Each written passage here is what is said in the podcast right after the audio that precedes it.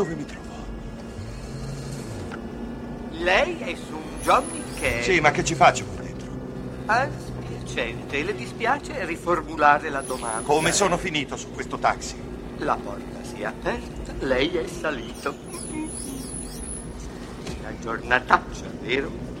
Il governo svizzero si affianca a quello tedesco, quello britannico e quello francese gettando le basi giuridiche per consentire la guida autonoma, o almeno fortemente assistita, anche in Europa.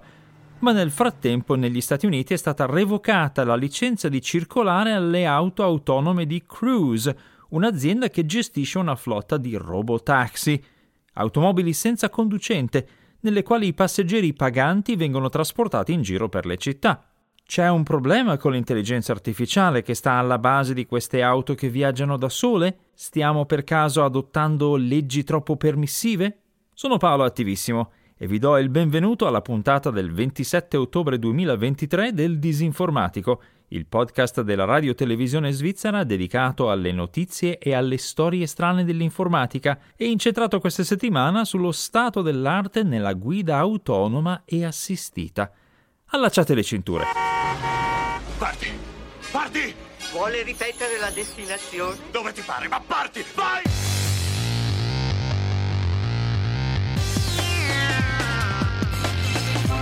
Disinformatico.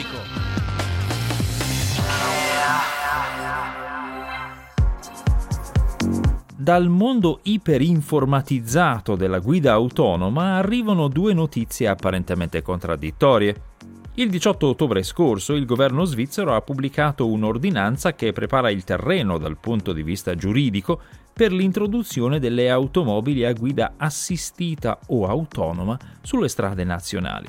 Ma intanto negli Stati Uniti, che hanno già introdotto automobili completamente autonome in alcune regioni, la licenza di operare di una delle aziende del settore, Cruise, è stata revocata dalle autorità californiane parlando di rischio irragionevole per la sicurezza pubblica. A prima vista sembra che la Svizzera stia aprendo pericolosamente le strade a una tecnologia che altri paesi hanno già provato e bocciato, ma non è così. Per chiarire come stanno realmente le cose può essere utile prima di tutto un rapido ripasso della terminologia e della situazione legale di questi veicoli. Si parla di guida autonoma quando il veicolo viaggia senza avere a bordo un conducente e sono i computer di bordo a prendere tutte le decisioni di guida. Quando invece il conducente c'è e resta responsabile della condotta del veicolo, si parla di guida assistita. Molte automobili oggi disponibili sul mercato sono dotate di sistemi di guida assistita, come per esempio la frenata d'emergenza automatica, il mantenimento di distanza dal veicolo che precede o il mantenimento di corsia. Esistono anche alcune auto equipaggiate con sistemi di guida autonoma, ma finora hanno circolato in Svizzera solo con autorizzazioni eccezionali nel quadro di esperimenti, come nota il recentissimo rapporto esplicativo sull'ordinanza nazionale sulla guida automatizzata.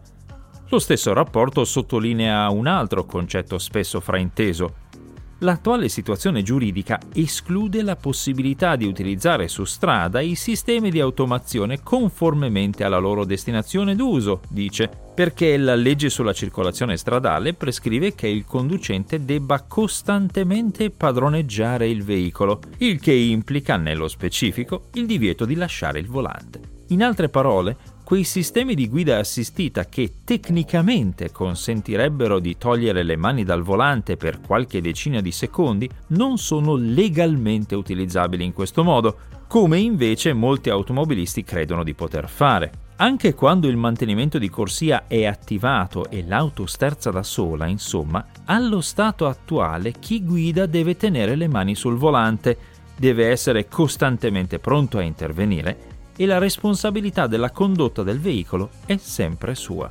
La revisione della legge federale sulla circolazione stradale e questa ordinanza servono a consentire in futuro l'uso legale di assistenti di guida sempre più sofisticati, come sta già avvenendo per esempio nel Regno Unito e in Germania, dove in alcuni casi è possibile togliere le mani dal volante, tenendo però gli occhi sulla strada, ma solo su alcuni tratti autostradali e se si ha un'automobile dotata di assistenza di guida evoluta. In ogni caso, le prodezze irresponsabili di chi pensa di poter schiacciare un pisolino o leggere il giornale mentre si fa portare dall'auto restano vietate, anche perché questi sistemi di guida assistita o autonoma di fatto non sono ancora abbastanza maturi, capaci e affidabili tecnicamente da consentire questo tipo di prestazioni, a prescindere dal quadro legale.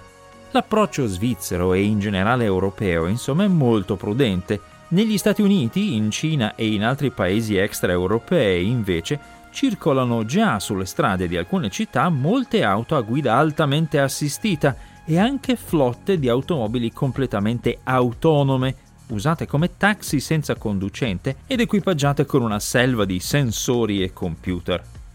Le cose però non stanno andando molto bene. A San Francisco, per esempio, è già possibile da qualche mese chiamare taxi autonomi, privi di conducente e appartenenti ad aziende come Cruise e Waymo, che dopo un periodo di sperimentazione offrono ora corse a pagamento al pubblico. Ma il 24 ottobre scorso è arrivata la notizia che il Dipartimento dei Trasporti della California ha sospeso la licenza di uno di questi gestori, Cruise, che usa le automobili autonome fabbricate dalla General Motors. Nei mesi scorsi si sono verificati alcuni incidenti e disagi legati alla circolazione di questi veicoli, che si sono fermati in mezzo alla strada, sono finiti nel cemento fresco di un cantiere stradale, hanno causato ingorghi radunandosi in massa e non hanno dato la precedenza ai mezzi di soccorso, con i quali si sono anche scontrati. Tutte cose, va detto, che fanno ogni giorno anche moltissimi conducenti umani, senza che nessuno per questo chieda di revocare a tutti gli automobilisti le loro licenze. Gli errori umani, insomma, sono tollerati, quelli dei computer su ruote no. La licenza di Cruise è stata revocata in seguito a un incidente grave avvenuto il 2 ottobre scorso e causato da un conducente umano che ha investito un pedone e poi è fuggito. L'investimento ha spinto il pedone nella corsia sulla quale stava viaggiando un'auto autonoma di Cruise, che ha frenato immediatamente in modo automatico, ma non ha potuto evitare l'impatto con il malcapitato pedone finitole davanti. La persona investita è rimasta intrappolata sotto il veicolo autonomo ed è ora ricoverato con ferite traumatiche multiple. Ma se l'incidente è stato causato da un automobilista, cioè da un essere umano, perché è stata revocata la licenza di operare al gestore delle auto autonome? La risposta si annida nell'annuncio di revoca e nell'ordine sospensivo pubblicati dal Dipartimento dei Trasporti californiano. Da questi documenti risulta infatti che l'auto autonoma di Cruise, dopo aver frenato fino a fermarsi intrappolando il pedone al di sotto del veicolo, ha iniziato a muoversi tentando di accostare. L'auto ha percorso così circa 7 metri, raggiungendo una velocità di 11 km orari trascinando con sé il pedone già gravemente ferito.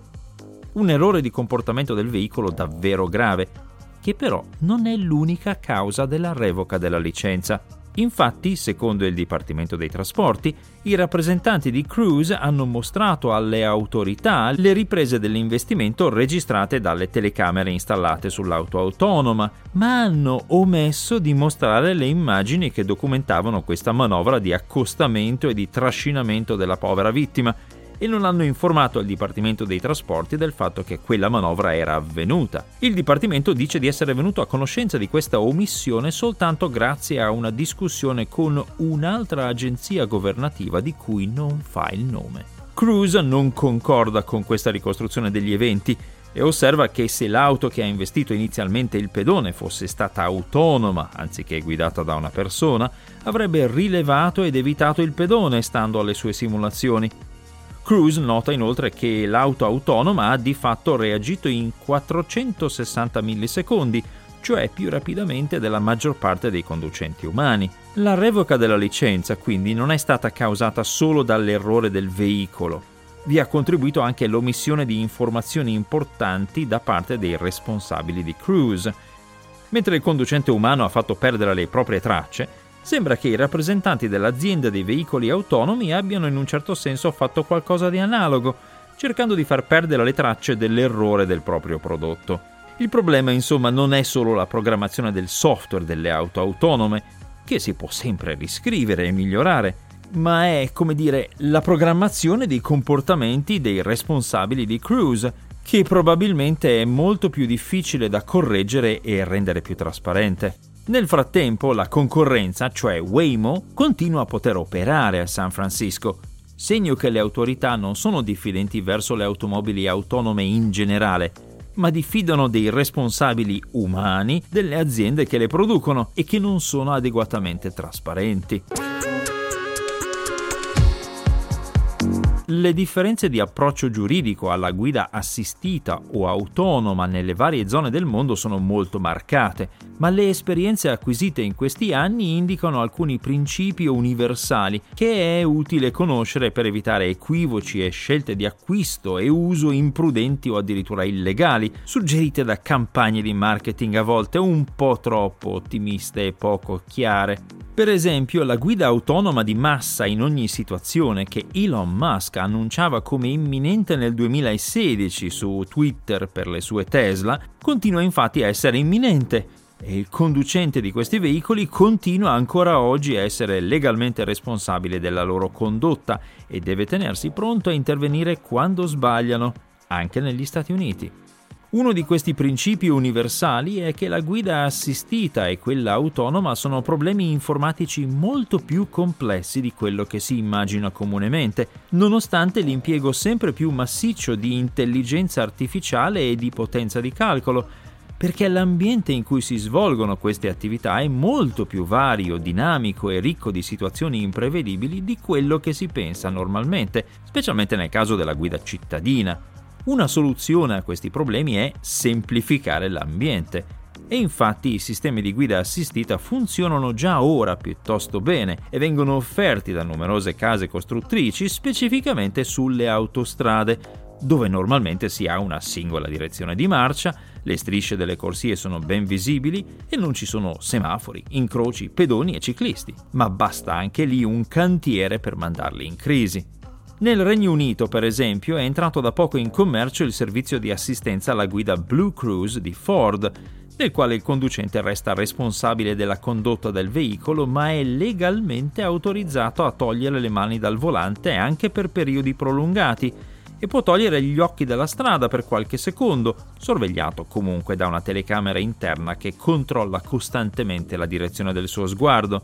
Tuttavia, Blue Cruise funziona soltanto sulla rete autostradale di quel paese e il conducente deve tenersi sempre pronto a intervenire se si presenta una situazione che il sistema di guida assistita non è in grado di gestire. In Germania, negli Stati Uniti e in Cina, invece, è possibile usare Drive Pilot, l'assistente di guida di Mercedes, che è una delle poche case costruttrici che si assume la responsabilità legale in caso di incidenti e offre al conducente un sistema che gli permette di togliere le mani dal volante e anche gli occhi dalla strada. Tuttavia Drive Pilot funziona soltanto su tratte autostradali molto specifici, solo di giorno, fuori dalle gallerie e a velocità ridotta, sotto i 60 km l'ora, e comunque non consente pennichelle o altre distrazioni importanti, visto che dà un preavviso di soli 10 secondi prima di disattivarsi se rileva una situazione che non è equipaggiato per affrontare.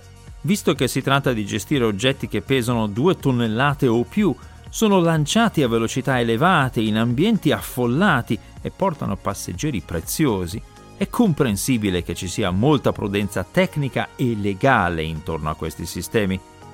Lasciando da parte i facili entusiasmi del marketing e degli youtuber, è proprio il caso di dire che per ora la guida assistita e quella autonoma devono ancora fare molta strada. Vi ringrazio di aver seguito questa puntata del podcast Il Disinformatico una produzione della RSI, Radio Televisione Svizzera. Le nuove puntate vengono pubblicate ogni venerdì mattina presso www.rsi.ch slash il disinformatico, dove sono a vostra disposizione anche le puntate precedenti. Il disinformatico è disponibile anche su tutte le principali piattaforme podcast. Come consueto, i link e le fonti di riferimento sono pubblicati presso disinformatico.info e se avete commenti, correzioni o segnalazioni potete scrivermi una mail all'indirizzo paolo.attivissimo-rsi.ch. A presto!